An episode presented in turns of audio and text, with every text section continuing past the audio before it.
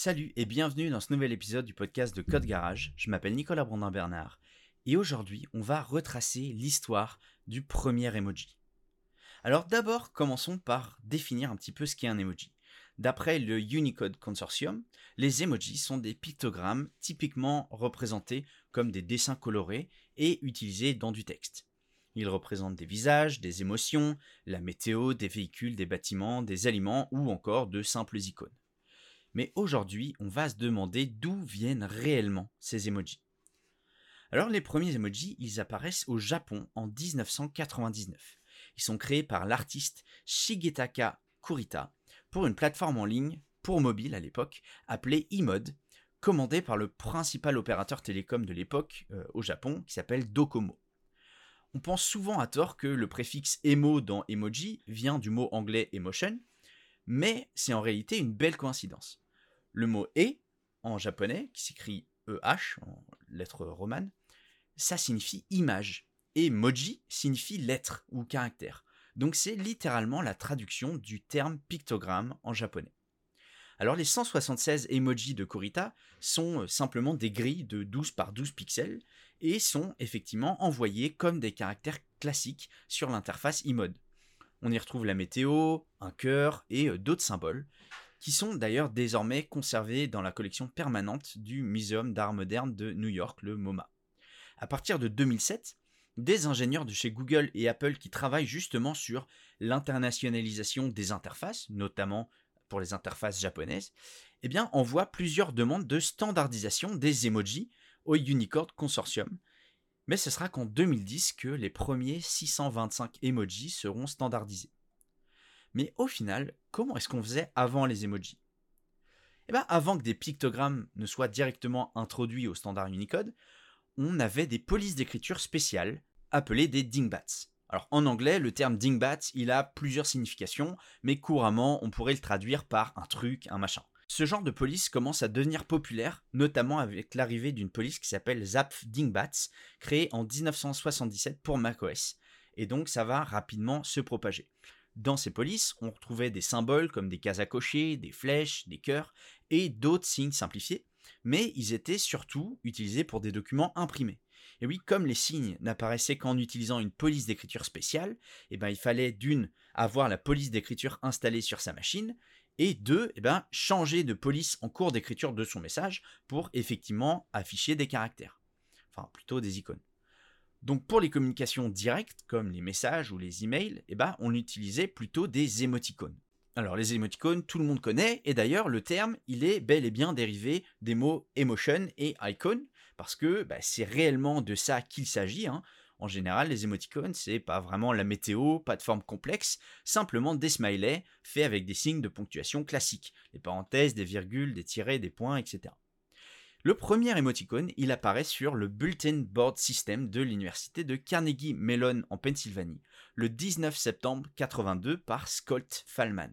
Scott, il propose d'utiliser, je cite, deux points, tirés, parenthèse fermante, pour marquer le ton de la blague sur un message, justement sur ce fameux bulletin board system. Entre les années 80 et les années 2000, les émoticônes, elles font vraiment partie de la culture populaire et numérique, notamment avec l'arrivée des SMS et des forfaits où on payait au nombre de caractères envoyés. Il n'y a aucun débat sur le fait que l'émoticône est réellement l'ancêtre de l'emoji moderne, mais est-ce qu'il n'y a pas quelque chose d'encore un peu plus ancien? Est-ce que vous connaissez l'équivalent de l'emoji aubergine pendant la Seconde Guerre mondiale? Entre 1939 et 1945, les soldats alliés sur le front communiquent énormément avec leurs familles, amis et épouses par des lettres, parfois quotidiennes. Mais il y a un problème, chaque lettre est ouverte et lue par la censure. L'objectif, c'est d'éviter les fuites d'informations capitales à propos des décisions stratégiques, mais également parfois pour d'autres raisons politiques. Et donc c'est pour contourner cette censure que les soldats et leurs familles utilisent des codes et des acronymes pour y faire passer des informations, et parfois très sensuelles. Dans des lettres ou directement sur les enveloppes, on pouvait retrouver des noms de pays, comme China par exemple, qui signifiait Come home, I'm naked already. Et en apprenant ça, j'ai vraiment cru que mes recherches sur les ancêtres des emojis s'arrêteraient là. Mais est-ce que vous saviez qu'il existait des emojis en morse sur les télégrammes?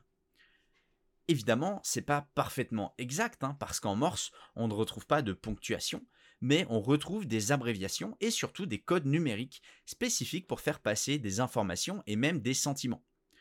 Et faire passer des sentiments à l'écrit, c'est quand même l'utilisation principale des emojis aujourd'hui.